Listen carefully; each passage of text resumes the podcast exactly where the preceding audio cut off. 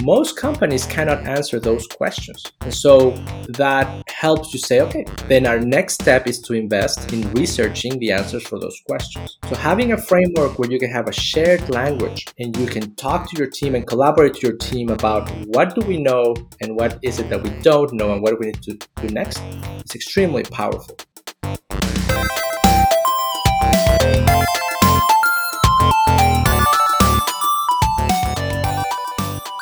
Hello, welcome to the episode 21 of the BelkIoT podcast, IoT Everything, with me, Sai Prakash Belkeri. In this episode 21, uh, we have a little dif- different topic, uh, which is the core of ev- you know any product uh, or a project for that matter. Now, uh, what we are going to talk in this uh, episode is the whole uh, the, the, whole crux of iot product management or project management for that matter. We'll understand the differences between that uh, to explain those differences and why exactly is uh, iot product management or project management different from any other thing. We have today our guest who is daniel elizalde uh, who is uh, uh, instructor at Stanford uh, University, and also he's the vice president of of different things, uh, uh, managing different things at Ericsson, which is doing uh, definitely a great job in IoT vertical. So, welcome, Daniel. Thanks for your time today, and uh, it's pleasure to have you today with us. Thank you so much, Sai. Thank you so much for having me. Great. So, why, why don't you first start by introducing more about yourself to my audience? Like, who Daniel Elizalde is exactly for IoT because uh, whenever we listen to the word IoT, we also say you know synonymously listen the word uh, Daniel Elizalde because you have been contributing a lot to this space. So can you please explain about yourself? Thank you. No, I appreciate that. Um, so I. Uh, my name is Daniel. I, I grew up in, in Mexico City and then I moved to the US uh, after college. Uh, my background is on electronics engineering. Mm-hmm. So it's a combination of software and hardware. So from early on, I already had some inclination towards this uh, IoT types of solutions. And my my first job out of college was at an automation company called National Instruments uh, here in Austin, Texas. And so I started working on uh, manufacturing automation. And back then, we were connecting sensors and getting data out of the manufacturing line to do analytics and reporting and give insights. And at that time, we didn't call it IoT, but that's what we were doing. So from the very beginning, I had that exposure and that opportunity to, to work on that field. Um, as my career evolved, I wanted to work more on the strategy and, and the product side of things. So I moved from engineering into product management. And throughout my career, I had the opportunity to work in, in many companies, anywhere from startups to large corporations, always involved in innovation, in what's going to be the next line of products. And a lot of my experience has been in IoT. Um, one of the experiences that helped me craft my uh, my focus on IoT that I have today is when I moved to Silicon Valley and I was working as head of products for a company called Stem, which is a uh, company doing energy storage solutions. And what the company was doing there was fully an IoT solution. We had uh, energy storage hardware and we have con- local controllers and edge and we have AI and we have connectivity and networks and front end applications. Um, it's just we didn't think about it as IoT. And so as a need for me uh, as the, the head of products to better communicate what we were doing internally and externally, I started to create some of these frameworks on how do you think about IoT from a business perspective, not necessarily from an engineering perspective. Um, those frameworks I, I, published them on my podcast on my blog, and they became um, well accepted uh, to the point that I started teaching at Stanford University, and I taught there for four years, and um, I was teaching to uh, usually senior managers and executives in Silicon Valley. So I got the opportunity to interact with a lot of, of different people in in the industry that are working on IoT. Um, my next step, I moved uh, back to a big company and I started working at Ericsson. Um, at Ericsson, I, I was uh, vice president, head of IoT for North America, leading the innovation efforts in Silicon Valley. Um, and I did that for a couple of years. And now, a few months ago, I moved back to Austin, Texas, where I'm. Uh, I decided to go back to being an independent coach and consultant. So I work with uh, product executives to help them figure out their strategy to go from idea to a commercialized product. And I work on both SaaS products and IoT products because from my perspective, uh, IoT is just a tool that you're going to use. It's more important to figure out what problem you're going to solve and what strategy you're going to use to take you there. And um, that has been my journey, and and and I love what I do. I love the teaching and the sharing, and um, I also have a podcast today, the Enterprise Product Leadership Podcast, where just like yourself, uh, you know, interview uh, interesting folks and and share the knowledge so that we can all grow together. Well, I must say, you know, you your podcast has been one of my, uh, you know, uh, go-to place uh, apart from Stacey's podcast, Stacey Higginbotham's podcast. I also mm-hmm. had Stacey Higginbotham on my uh, podcast earlier, and she's also an amazing person in this field. So yeah, she's great. She's great. I, she's actually here in Austin, um, and I was in her podcast uh, some time ago. She yes, yes, I heard that too. You guys are really inspirational. You know, I have just started out my uh, venture, uh, my career, and uh, you know, I've been working into IoT since last two years. Uh, more of uh, inclined towards the the industrial IoT side and uh, not exactly working on home, uh, you know, smart home related products or something. But that's also a emerging space, I believe. So, what exactly? Uh, also, you mentioned about uh, National Instruments. Uh, uh, you know, I, I, when I was in college, I was I took up this CLAD certification and I got certified then. It it, it is oh, that's also, great. Yeah, so it is also a great space because the the amount of the, the the instruments and also the software the LabVIEW uh, software is very robust. I, I must mm-hmm. say, you mm-hmm. know, the the kind of uh, technology that, which National Instruments is providing. Not everyone knows about uh, National Instruments, but uh, uh the people uh, like specifically in the space industry and also in manufacturing industries where they use this thing, and they are hugely robust. And I was fortunate. Yeah, to, they are great. Yeah, and th- that's a great place to start. Also, uh, you know, yeah, it was it was a great place, and, and I was very fortunate to be working in a in a solutions team that was in the middle of engineering and um, sales and marketing. So I got to see the whole process uh-huh. and working on some of the newer technologies. Uh, for example, I was in the first team that was launching the CompactRIO platform, oh. um, and I was also the part of the TestStand team, which is the the testing automation software. I was part of the the early people there. Um, so it's uh, you mentioned the LabVIEW certification. Um, there's also a TestStand certification, um, yeah, and I actually wrote the certification on the exam. So wow. it's uh, it's funny how this goes around. But National Instruments has incredible technology. Uh, in my opinion, is some of the most robust hardware.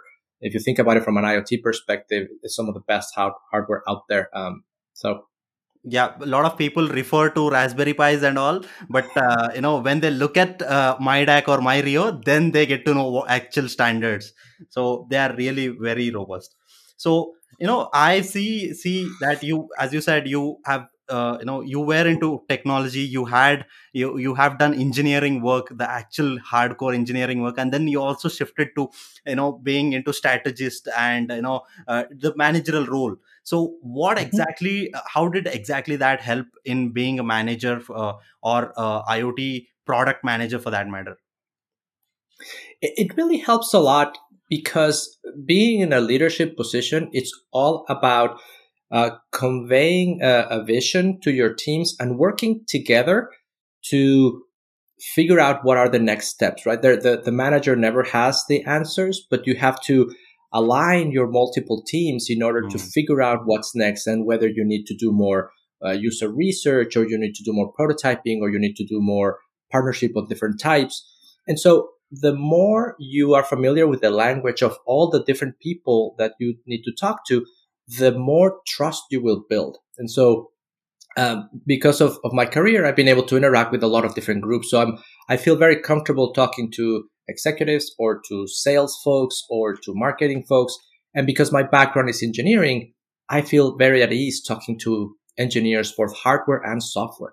And so as a product leader, when you're able to speak their language, it, it helps um, the relationship because when you are uh, discussing a potential solution or a potential request from a client, you know that, you know, this complex solution cannot be built in a couple of days with a couple of keystrokes or like it will take, you know, $5 to buy this board. So the, the engineers get really, uh, annoyed when when managers don't know what they're talking about in terms of the complexity. And so I have the opportunity to work with all these teams, and now you know work with IoT hardware at Ericsson. I work with a lot of hardcore networking engineers or uh, AI people. So it is just uh, a way to recognize that you can't be the expert on all of it.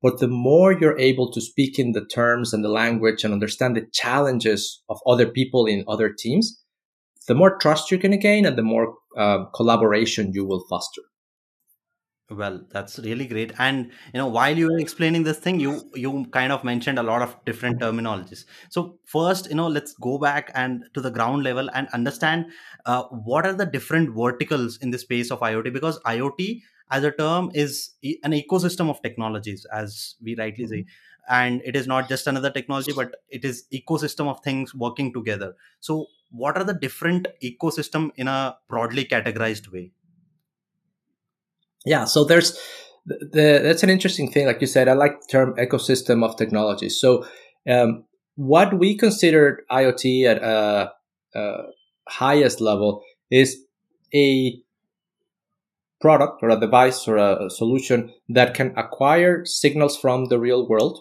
mm. can process those signals usually send those to a centralized location, usually the edge or the cloud, and then you can mine that for real-time insights. And so the connecting those different technologies, the technologies that acquire data from the real world, like sensors, um, the processing uh, at the local uh, or at edge, you know, like Raspberry Pis and cRIOs and those kind of computers, embedded software, AI at the edge, all those help you gather and analyze local data. Then, you know, transmitting the data for remote access to the cloud, let's say, that's the connectivity aspect. So it could be cellular, it could be Wi-Fi, it could be LoRaWAN, etc. And then you have the cloud, and then you have the applications. Right? So when you put all those applications together, um, you can build solutions for specific problems. And I think the key here, I, I always say in, in my courses that people don't buy IoT, they buy a solution to a problem. Yeah. The customer doesn't care about this ecosystem of technologies. What they care is I have a problem with packages being stolen for my from my trucks. How can you help me? Well, mm. we can put sensors to acquire data, to track it, to give analytics, and to give you a solution. Oh, that's what I want. You call it IoT? Uh, I don't care how you call it, right? It's solving my problem. I think it's important to differentiate those those two things. But as a as a leader working within products of that category, being able to articulate the differences is important because it's a way to break down the problem and communicate as mm-hmm. opposed to saying umbrella IoT. you're saying, oh, are we talking about the sensors? Are we talking about the edge compute? Are we talking about the cloud? Let's figure out the problem. When mm-hmm. you message out of your company, it's more about what problem are we solving? Wow, that's does that make sense? Is that the, a little bit of the direction that you wanted to take? Yes, yes, exactly.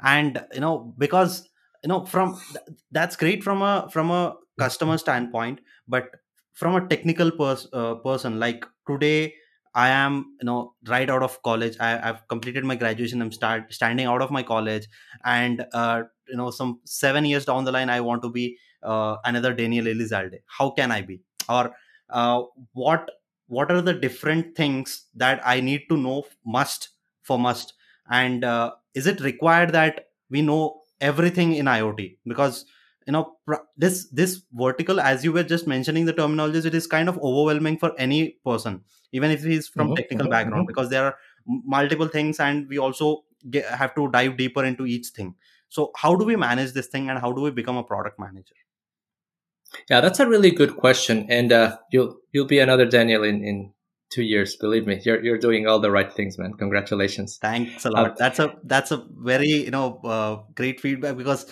uh, that's what we keep looking for. Are we going on the right path?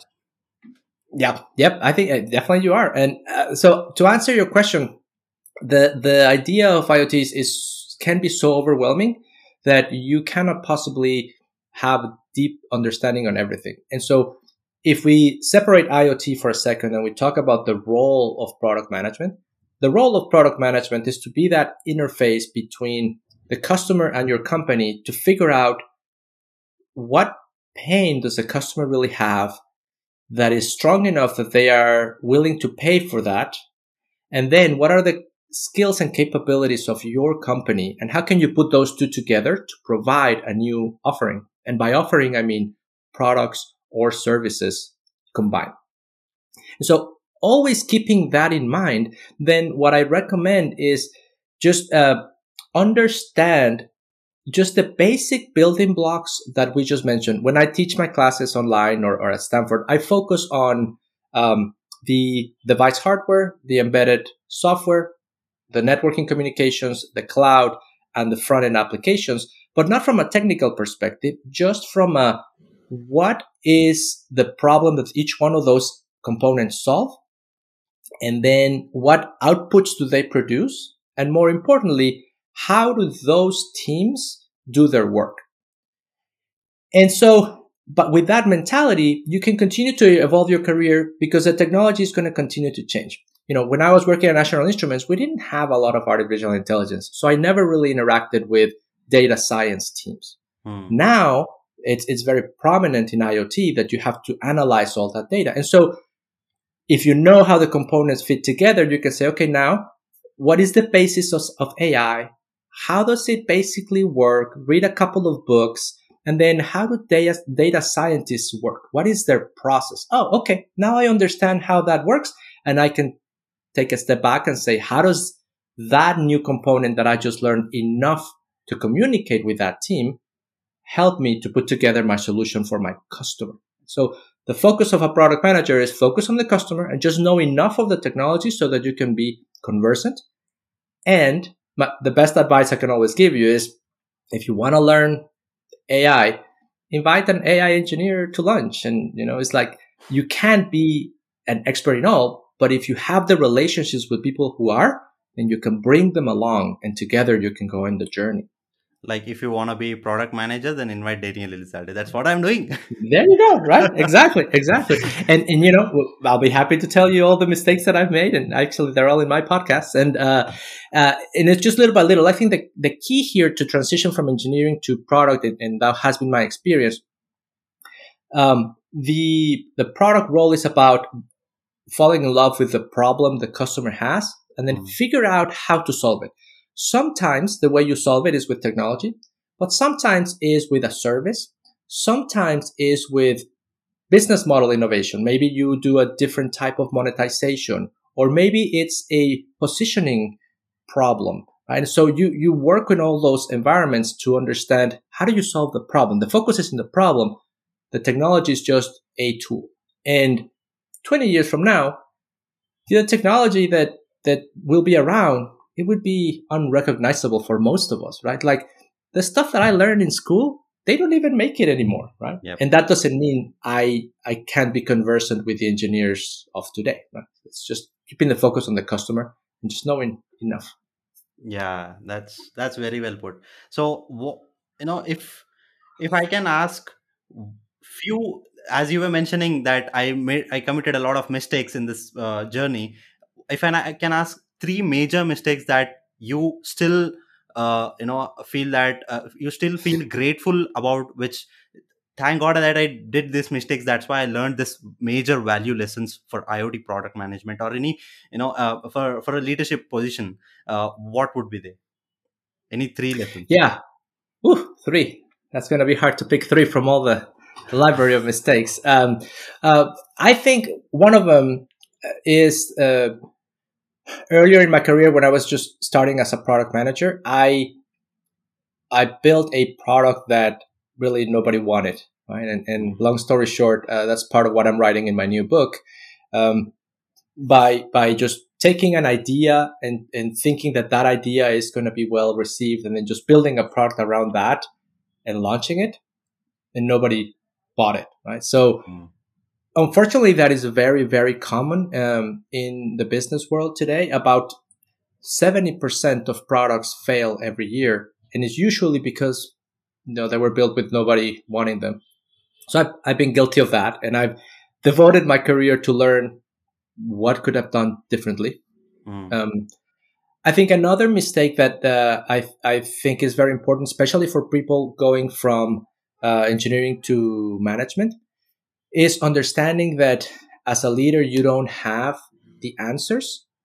Uh, you are responsible for making sure that you bring people together and then make decisions with information you have and move forward.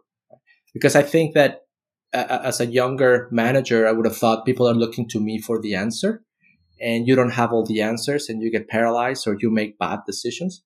In reality, leadership is about knowing who to bring in, having a clear vision of where you want to go, and then having the ability to facilitate all these people to go in that direction. So very early on, building those relationships and, and understanding your role as a leader uh, would have saved me a lot of uh, heartache. Um, and then I think other other big mistakes that I that I've made. Uh, one is understanding where your skills and abilities are best used, and recognizing that sometimes if you're having too much trouble with a particular company, let's say because they work in one way and you want to work in a different way, um, sometimes it's useless to just try to fight that and, and, try to change a company, right? You're better off just taking your control of your own career and going to a different company that values what you offer a lot more. Um, and this is very common for product people. And if you want to be a product led professional, some companies work like that. Some other companies are sales driven or they are engineering driven. And so if you're a product person in an engineering driven company, you're going to have a terrible time and the company is not going to change. So recognizing those things quickly so that you can make decisions in your career quickly, I think it's very important. I, I think I would have wasted a lot less time, but you learn a lot and you have all the scars to show it, right? Wow. So these three lessons are really valuable. One is you you know you understand what your exact skill set are and move towards that way. Uh, you know exactly manage what what people are good at which role and you know accordingly build good relationships and third one is that's where my next question was that you know uh, you know understanding which company how they do and accordingly according to your values you know try to match up with those kind of companies. And mm-hmm. you know you slightly also touched upon uh, a word called product management and project management. How are they different? Uh, like you know we often see that people inter- interchangeably use these words. So are they different mm-hmm. in the mm-hmm. first place? If yes how? Yeah that's a great question and, and that's an eternal eternal battle right? So they are two different disciplines um, i actually started my career as a project manager mm-hmm. and then i moved into product management um, product management it's about um, strategy and about understanding the customer pain and building solutions to solve that pain or orchestrating teams to solve that solution. Now, project management is is more of a um, tactical uh, execution role. So, given the plans and given the direction, this person will actually make sure that the teams execute. Um, what I've seen in my career, at least, is that the project manager is responsible for making sure that what was decided gets executed on. Mm. The product manager it's involved in what gets decided. Two very different things. Now, a product manager needs to have good project skills because project skills, it's about getting things done. It's about organizing people. It's about getting deliverables and meeting deadlines. So even though your deliverable is not tangible per se, it's, it's strategy, it's alignment, it's roadmap elements. So you need to know how to rally people mm. to make sure you meet your, your deadline, right? Some of the best product managers come from project because they know how to get things done and they're just not like thinking about how the world could be and they never get any output, right? Okay, so product managers are basically the one who have technical skills plus also this flavor of uh, uh, you know managing things and all and business business focus in order to provide uh, a business outcome right Wow. Now, of course, there's going to be a lot of project managers that are going to listen to this and say, we do all that. Yes, it's true, right? But it's, it's blurry. And, and, uh, I think the most important thing is to understand what is the, your role at a specific company. So, for example, Microsoft, which has some incredible products uh, in IoT and, and others, uh, they don't have product managers. They call them program managers, right? So, uh-huh. which is a program is a combination of projects. Um, and that's how they call it. The, the role that they do is more of a product role, but they just call it program managers. Right? So the name, you know, some in other places they call them um, based on agile. They're like product owners, and there's a lot of fights between you know what's a product owner, what's a product manager, blah blah blah. Right. Um, in other places, the person that is doing the product work could be a CTO. So it's a technical person, but it's doing the work of understanding the customer and providing the direction for the product. Right? Mm. So I think it's it, to not get hung up on titles. Um, like at Ericsson, my role was uh, head of IoT, but it was a product leader in innovation role, right? So it's more about what is it that you're going to be doing in that company, um, and then is that what you want to be doing there, right? Wow. Yeah. So before we jump into, you know, we, we were talking a lot of about uh, managerial side things. Now I'll jump into that thing. But before that, one quick question, which I keep asking a lot of people from, you know, top leadership positions is that do you really consider this uh, certifications like PMP and all these things? Do they really matter uh, if a person is uh, still capable? Yeah, that's a great question. Um, and you know, I, I might be a little bit um, uh, biased because I have my online course, which is an IoT product management certification. And it's not really a certification; is that you get a certificate, right? Um, but I'll, I'll tell you the truth. Um, from a leader's perspective, when you open a rec for hiring people, mm. usually if you're in a well-known company, you're going to get hundreds, if not thousands, of resumes. Right? Mm-hmm. So you really don't know how good somebody is until you're interviewing them and you actually start working with them. The certifications, the only thing they do, in my opinion, is tell the hiring managers that this person has been disciplined enough and diligent enough to read those books. So it's a it's a check mark, right? It's at least with this person, I don't have to start from the ground. They have this knowledge, and somebody else said or certifies that they learn that. Now, how good are they at that? How good as a, a you know a performer they are? Nobody knows, but at least it has some checkpoints, right? And if there are some um, people that you trust that, or you've taken some of those courses and they're good enough, it's like okay, this person took this and this course. Okay, I'll I'll put him in a different priority pile, right? Mm-hmm. Other than that, it it really doesn't help that much, right? So it's it's just a door opener you still, if you get then the opportunity to show more, that's, you still have to show that you're the best candidate. Mm. Um, it's just a door opener. So I, I think it's important to, uh, one, make sure that you Mm, get as much knowledge as you can on the areas that you're interested in. But I think from a job perspective, the most important thing is build relationships with managers in the companies that you're interested in. So when an opening comes, they will think of Sai because, oh man, he really knows his stuff, or I know him, or I have a relationship with him. Let's invite him to interview. Whether you have certifications or not doesn't matter. Right? So I think that yes, you can take certifications at nauseum, or you can spend time building relationships with leaders in companies, and that's going to open hundred times more doors for you.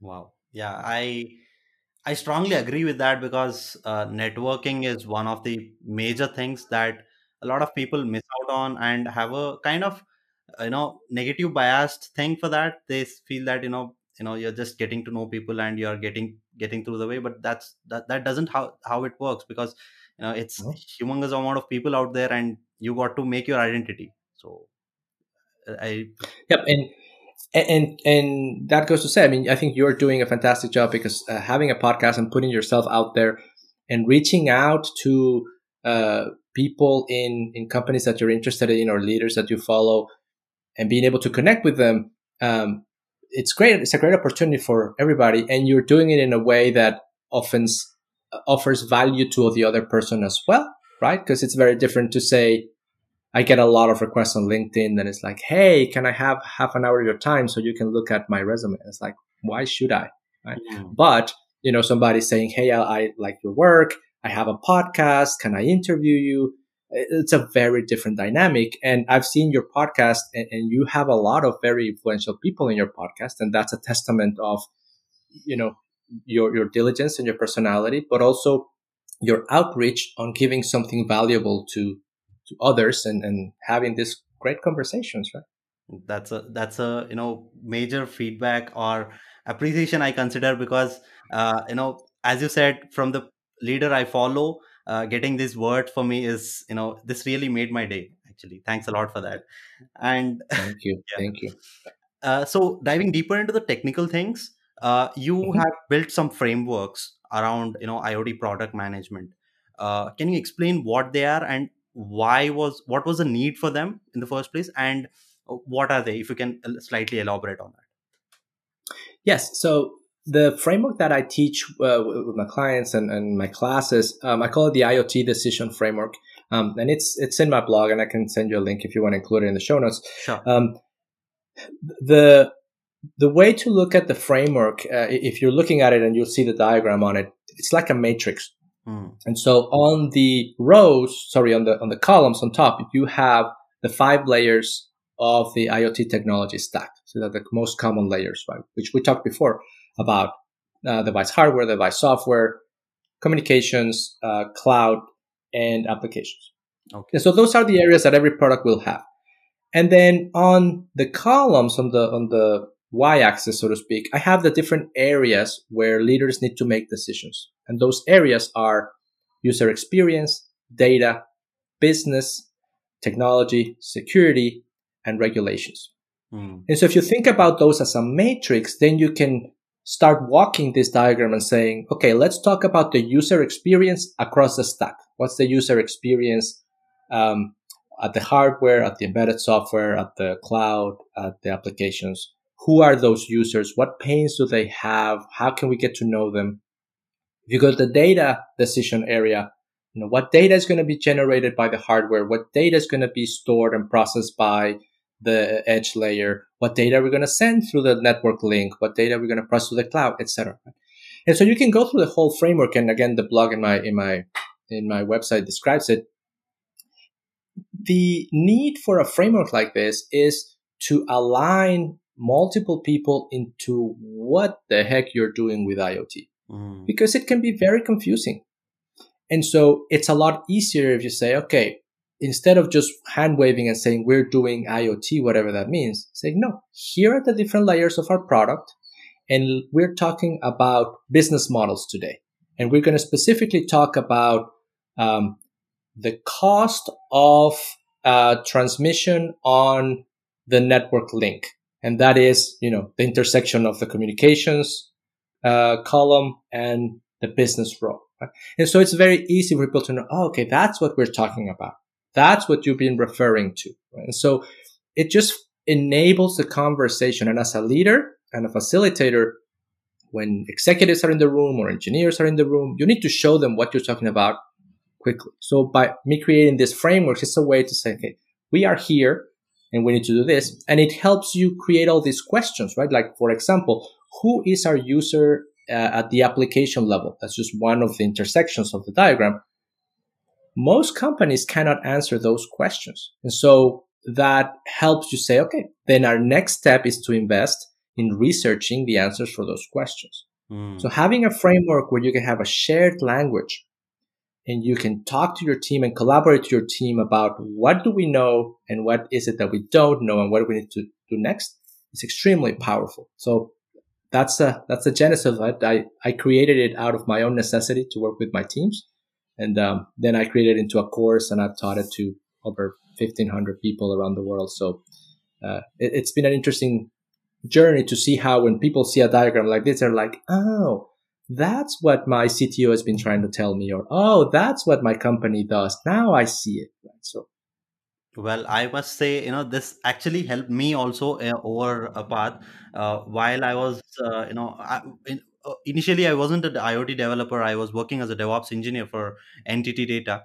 And that's when i you know uh, uh, uh, i was fortunate to find you, you and your podcast at that time. And then i saw this uh, that in your in your podcast you were mentioning mentioning about your framework. And then i went to your blog and saw that thing. And that you know the amount of clarity just looking at that diagram that gave was you know really expounding. Because you know over the course of iot although you know each and every uh, bits and piece of it you you know having that roadmap is really very important or else you just get lost in that way. And i really think uh, want to thank you uh, take this opportunity to thank you for that uh, for your wo- work that you're putting in. So thank you thank you so much. uh, my next question is around you know uh, the same product framework. If you have any stories where you say like you know you you use that framework and uh, you know earlier it, things weren't working out but you applied this framework and then things started uh, falling into place. If you have any story around that eh, like uh, any use case. Yeah i i mean i have a lot because i've used it with uh, all my clients in my private practice and my teams and all the people that i've trained. So um, i can tell you uh, some of the things that i've uh, uh used the framework for that are particularly impactful and this is going to sound strange but I, will explain why this is a good thing um, i've actually helped kill several products and when I was starting with working with some the leaders from some companies, they had this IoT. Either they had an idea or they have some early products, and they were stuck because they were not uh, having the answers to specifically what market they're serving or how their users are going to be doing it, et cetera, et cetera. And when I engage with them, the first thing I wanted to do is, of course, understand uh, their challenge and their story. But then I wanted to put perspective. And so I explain my framework and I walk them through the framework. And then once they understand the framework, we can go through each of the dots of the framework. And all I do is kind of ask, what are you doing here? What are you doing here? What are you doing here? And that helped um, this this uh, this company think about, oh, we're not looking at that. We're not looking at that. And when you get to the business model, well, that's going to be expensive. And if we do it like this, it's going to affect our data strategy this way. And that's going to have legal implications. And by the end of a couple of days workshop, they realize, you know what?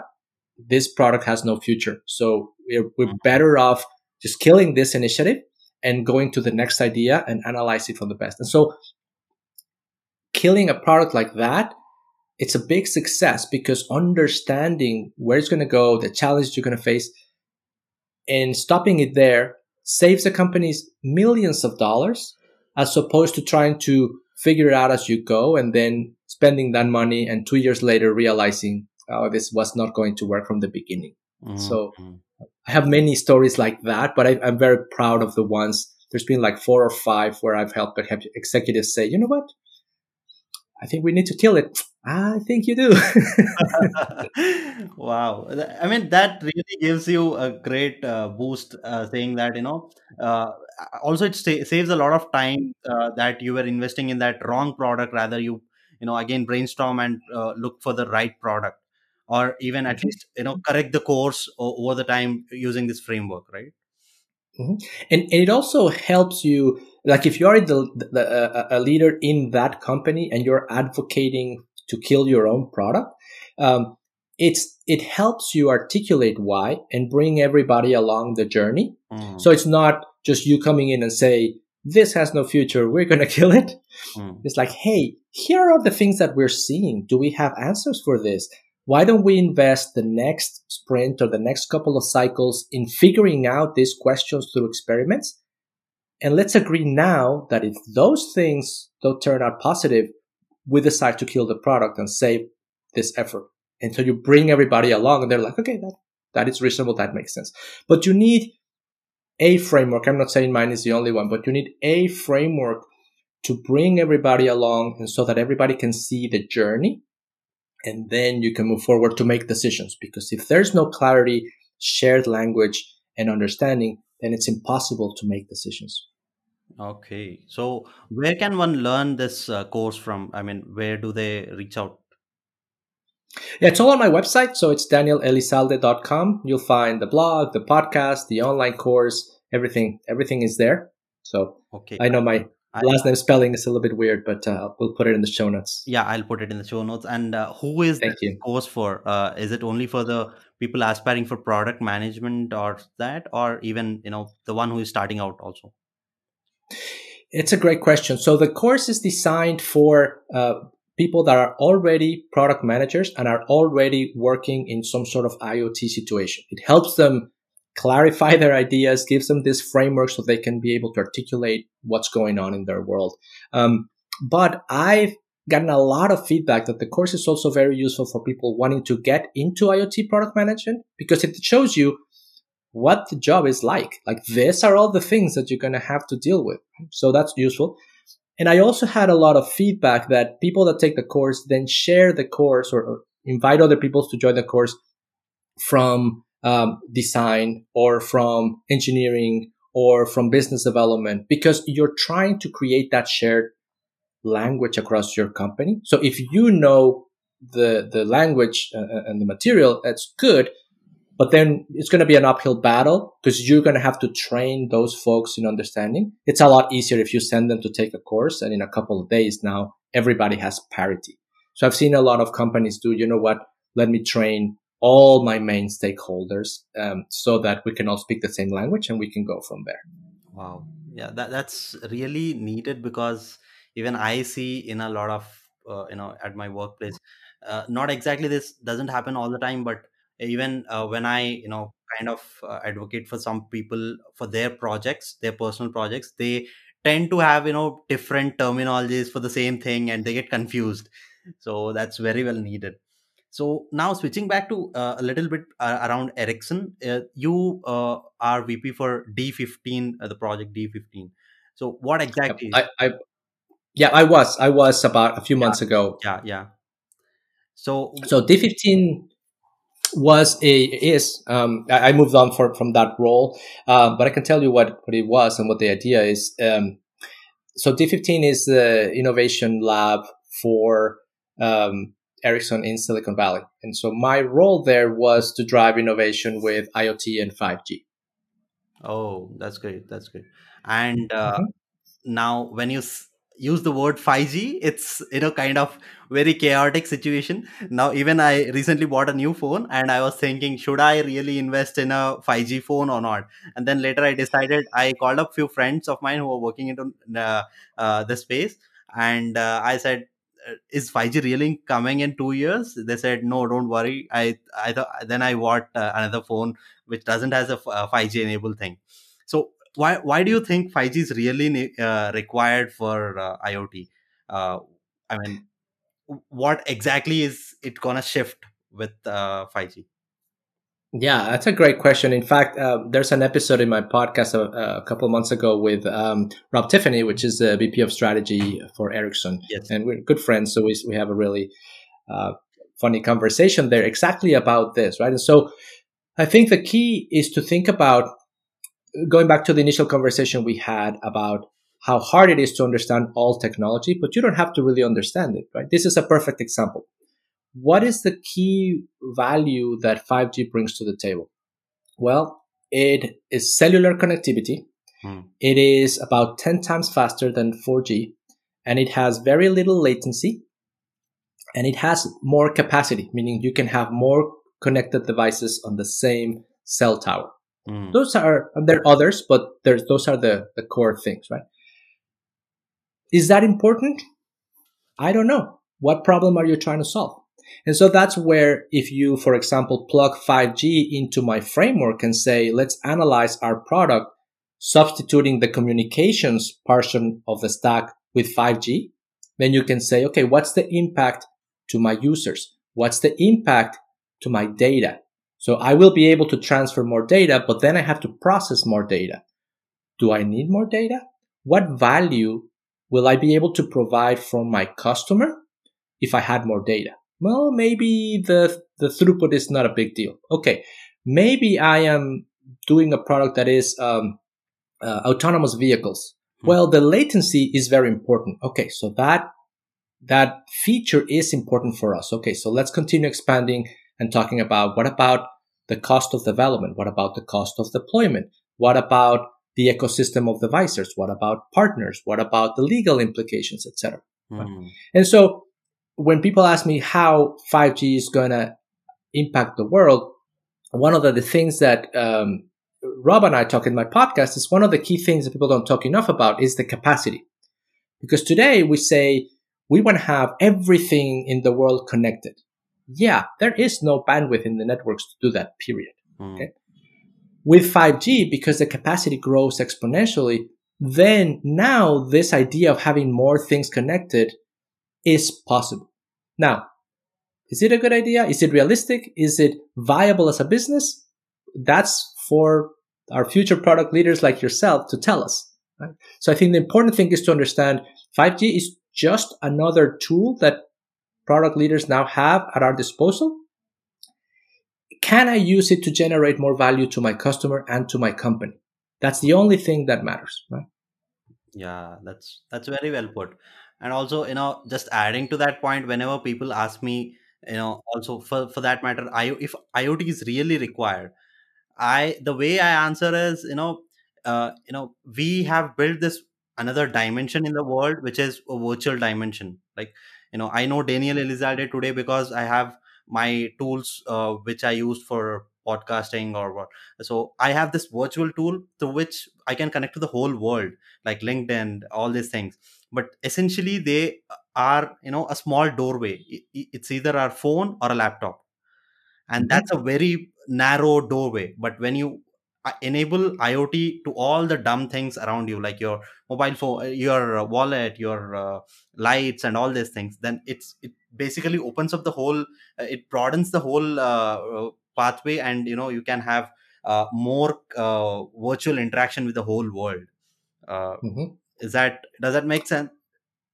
It does. I think i think that is one of the, the premises of iot i think the trap with that and, and we've seen that hasn't been realized for years is that um, for what purpose and who's going to pay for it right? Mm-hmm. and so as an idea yes it could be but when when you are in a in a boardroom trying to to pitch a new idea and getting funding, um, then you have to have clarity on like which specific problems you're going to solve. I one time worked with a um, a startup that had some incredible technology, um, and they couldn't figure out where to use this technology, mm-hmm. and so they, they couldn't figure out a niche that says you know this this technology can be applied here and it can provide value. Where they thought it can be applied, people in that niche were not interested.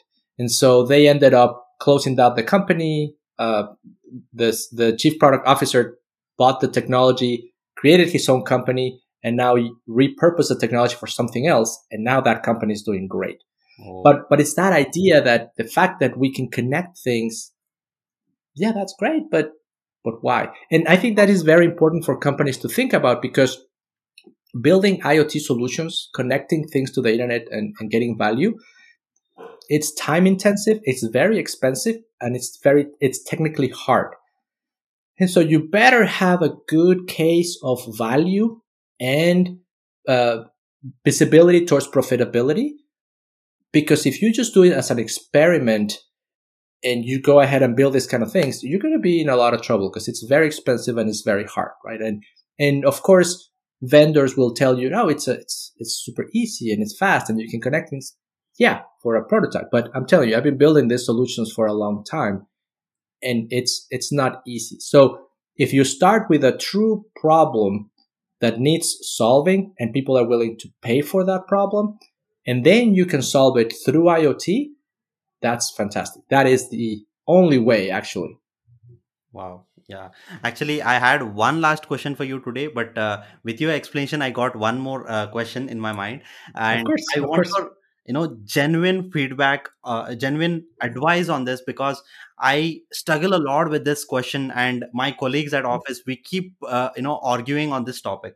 The question is, uh, you know, do we really need IoT platforms? Like you know, I'll name them uh, ThingWorx or uh, you know any other platforms for that matter. The the beauty of those products are they you know they reduce drastically the time to market but also mm-hmm. the uh, you know the kind of rigidness it those platforms bring in is that you know you can't have more flexibility in the kind of uh, product development or those things. So what is your take on this? Do we have to build everything from scratch or we can use these products mm-hmm. that's a great question and, and and i'm really glad you're asking that um, I am a big proponent of using off the shelf tools. Mm-hmm. Uh, so therefore, platforms are very important, and I think teams should use off the shelf products, including platforms, as much as possible until it's not um, economically viable to do so. Because sometimes what the argument that I hear for, let's say, platforms, they're too expensive or they're too rigid. But the reality is that um, until you have a product that has traction in the market and it's going to the scale portion, hmm. you don't really need to invest your own valuable engineering time in reproducing something that you can just get for five dollars a month with one of the platforms making it up right for cheap with one of the established platforms i have had the opportunity to work with some of these companies and interview a lot of the leaders of these companies and i know that they have invested billions billions of dollars in building the platforms the way they are so i've also worked with companies that say, you know what, we should build this ourselves because it's not flexible enough because this is, and they spend a hundred millions dollars on the platform alone. They run out of money and they're not even close to the problem that they were really trying to solve.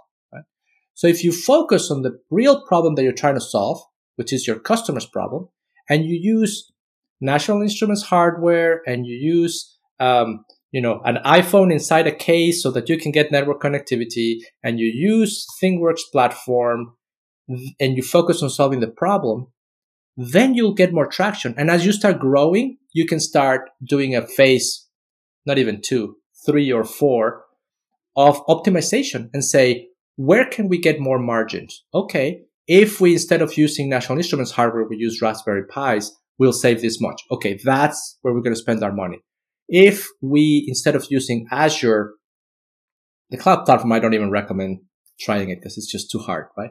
Like early on when you're developing a product, there's no time to start thinking about doing things from scratch, right? Companies like GE, like huge companies have tried and failed. Mm. So the game in IoT is partnership and it's leveraging these different components so that you can focus on what you really do well. Mm, that really gives a perspective now. I I actually uh, I uh, knew the the uh, no the the head of product for one of the more prominent uh, platforms, and um, it was funny in conversations with him. He always used to say, "Friends don't let friends build platforms." Right? it's like it's it's just it's just like a sinking pit of money, and it's like Microsoft, Amazon, uh, you know, ThingWorx they they've done a good job. They're fantastic products, and and there are some other startups. Like I have a couple of interviews in my podcast with Clearblade, for example. Their their technology is amazing. Um, use that, right? And once you get into scale and you have millions and millions of people using your products, maybe you can think of of repurposing or use that engineering money to do something else, right? Yeah, that's that's for sure that now gives me a lot of perspective about how to approach a product exactly uh, now the last question for the day is you know uh, this is more of a uh, you know uh, from an india standpoint because uh, a lot of graduates here especially from engineering background once they come out of engineering be they from you know different verticals they they might be from mechanical engineering or electronics or software they once they come out they start looking for jobs and you know it's it's happening that you know a lot of mechanical engineers engineers getting into software and all these things now mm-hmm. for all these people if they want to get into iot where do they start and do you really think uh, is there a space for all the other people to get into iot mm-hmm. yeah i, I think there is a, a place for everybody to get into iot because i believe that uh, the word IoT, the term IoT, is going to go away, right? Because um, as we continue advancing with technology, more and more things are going to be connected, and it's going to become the new natural. In fact, in some of my classes, I tend to say that connected products is going to be the natural way we build products. Uh, the example I give is, you know, in 2007 when the iPhone came out, um, I remember that in my company we were trying to figure out how do we do this and how do we code for a phone and what does a small screen do to the experience, etc. Right? And then with time, there were mobile developers and mobile product managers. And now you don't emphasize that much. It's like mobile. Yeah, that's just part of any product. Any digital product needs to have a mobile component. That's just how it is. Um, and I do believe that with IoT, more and more products are going to be connected. And it's just like there, that's, that's how we build technology today, right? So I think it's going to continue to go into that direction. The key, I think, it's not necessarily to think about IoT per se, but think about a problem space that you're passionate about. And then how can you apply IoT to that space? I give you an example for myself. I uh, am very passionate about uh, fighting the climate change crisis, hmm. particularly in energy. And I know it just happens to be that a lot of the challenges in energy of moving away from fossil fuels, uh, in terms of uh, adding renewable uh, energy like solar and wind and stability of the grid, all those things need this interaction between the physical world and the virtual world. So basically, all of those products are IoT products. Mm. Um, I am an advisor at uh, Clean Tech Accelerators, oh. and all these startups over there, they don't say the name, but they are IoT companies. Mm. And so I think it's more important to say, are you interested in uh, mobility? Are you interested in agriculture? Are you th- interested in healthcare? Okay, well, what type of problems do they have that they require a link with the physical and virtual world? Mm. And just learn about that space. And naturally, it will evolve into IoT as opposed to starting with IoT and then saying, I have a toy. Where can I play with my toy? Yeah, that's that sounds like you know I want a sofa, and uh, you know I I you know I want to build that sofa, but rather I'm thinking I'm a wrench expert, I'm a hammer expert, or something like that, and you know the end goal should be you know you want to build that table or a sofa, and uh, you know just figure out what tools you can use for that. That's very well put. Mm-hmm.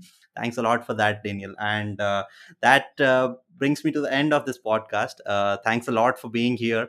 Uh, it's a real pleasure to have you because uh, you know i've been following you since a long time and i still remember the day you uh, followed back on my bell BelkIoT uh, twitter handle and i dm'd you but you you know uh, maybe you missed that message. Then i really uh, reached out to you on linkedin and i fortunately have you today on my podcast. It's you know it's day you know it's a kind of dream come true for me to talk to you. Thanks a lot for being here and i wish to have you once again on my podcast Thank you, Sai, for the opportunity and for your kind words. It's really uh, flattering to be here and to share my experience. Uh, you're doing fantastic work. I, am excited to see where you take this, and let's keep in touch. I, I, I look forward to seeing your success. Congratulations. Thanks a lot. Thanks a lot. Have a great day ahead. All right, that brings us to the end of another interesting podcast episode. I really hope you liked it. If you did like this, please let me know by hitting that follow or subscribe button where you're getting this podcast from because that keeps motivating me when you get value out of it. Also by hitting that follow or subscribe it makes sure that you never miss my another podcast episode whenever i drop it every week. So make sure you hit that. And also you can follow me on my all my social media handles uh, instagram twitter and linkedin. So i link them down in the show notes. And also uh, daniel's podcasts and blogs. I'll link them down in the show notes. Please do make sure you check them out. They are really worthy content out there around IoT again. With that, I'll take a leave and until next time, keep doing awesome as always.